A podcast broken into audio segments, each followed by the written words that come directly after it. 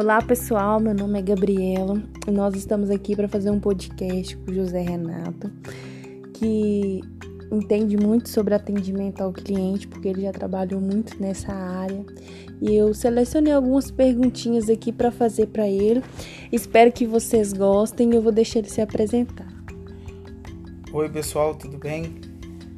Como a Gabriela falou, a gente tem um pouquinho de experiência aí com atendimento ao cliente. Estaremos aí conversando, sanando algumas dúvidas e contando um pouquinho da nossa experiência. Isso, então vamos lá, José Renato. Para você, o que é um bom atendimento? É o seguinte, o bom atendimento ele consiste em ter um bom diálogo, uma eficácia no que for, no segmento que for colocado, e eu creio sim que o bom atendimento ele é indispensável para futuras vendas, para o crescimento da empresa, da entidade em que a pessoa trabalha. Isso. Como é superar as expectativas de um cliente? É sempre apresentar para o cliente o que ele necessita e mais um pouquinho. Vamos dar um exemplo de uma companhia de internet. O cliente ele sempre vai querer uma internet que atenda os requisitos dele. Então, se eu tenho uma internet de 100 megas, eu posso oferecer para ele 150 megas com um preço acessível também, que vai superar todas as expectativas dele. Renato, para você, por que é importante o feedback do cliente?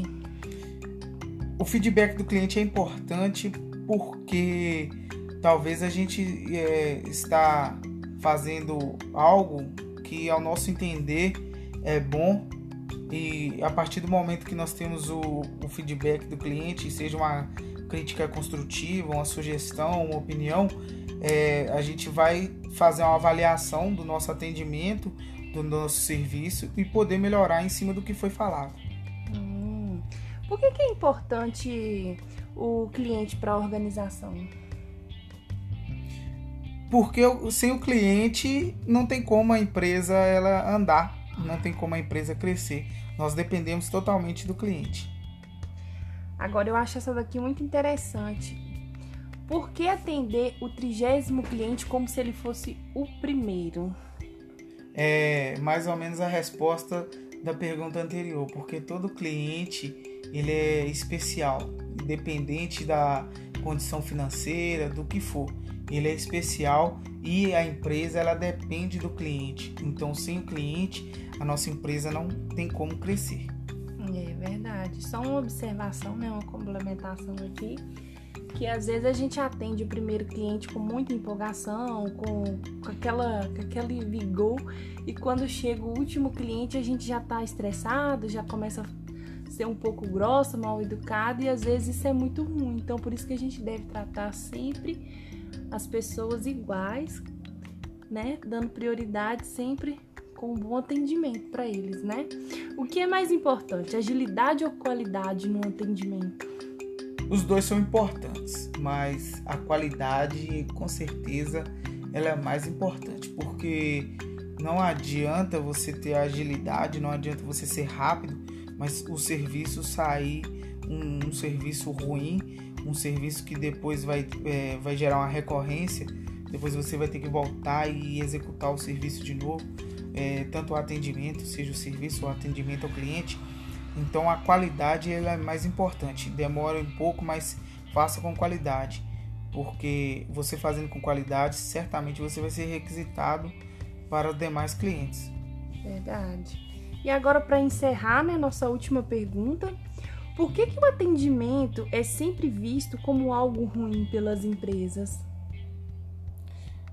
Depende do ponto de vista de cada empresa, porque o atendimento, a pessoa que vai fornecer o atendimento, ela tem que passar por um treinamento, ela tem que ser preparada para atender o cliente, justamente para poder fazer um atendimento de qualidade.